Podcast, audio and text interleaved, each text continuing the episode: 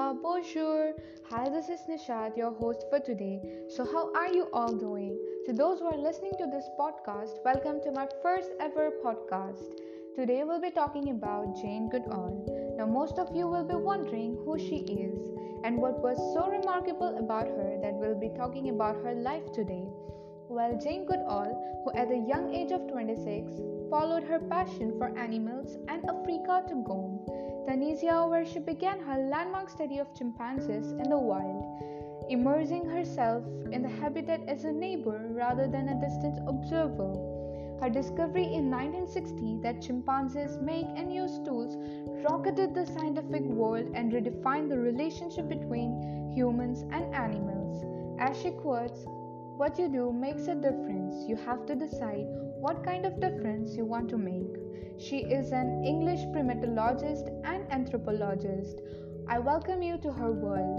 In 1977, she established the Jane Goodall Institute to advance her work around the world and for generations to come.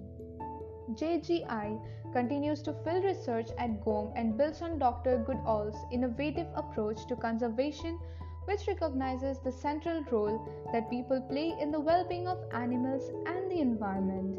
In 1991, she founded Roots and Shoots, a global program that empowers young people in nearly 60 countries to act as the informed conservation leaders that the world so urgently needs.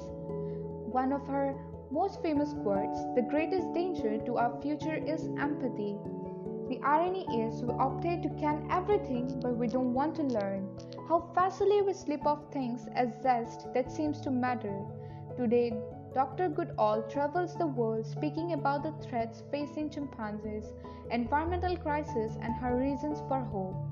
In her books and speeches, she emphasizes the interconnectedness of all living things and the collective power of individual action. Dr. Goodall is a UN messenger of peace and Dame Commander of the British Empire. Jane Goodall, early research studying chimpanzees helped shape the self understanding of our species and recalled modern Western science to the fact that we are a part of the nature, not separate from it. From her decades studying chimpanzees in the Gombe forest to her more recent years attending to human poverty and misunderstanding, she reflects on the moral and spiritual convictions that have driven her and what she is teaching and still learning about what is meant to be a human. Jane Goodall believes the least we could do is speak out for those who cannot speak for themselves. She has a series of podcasts that she likes to call the Hopecast.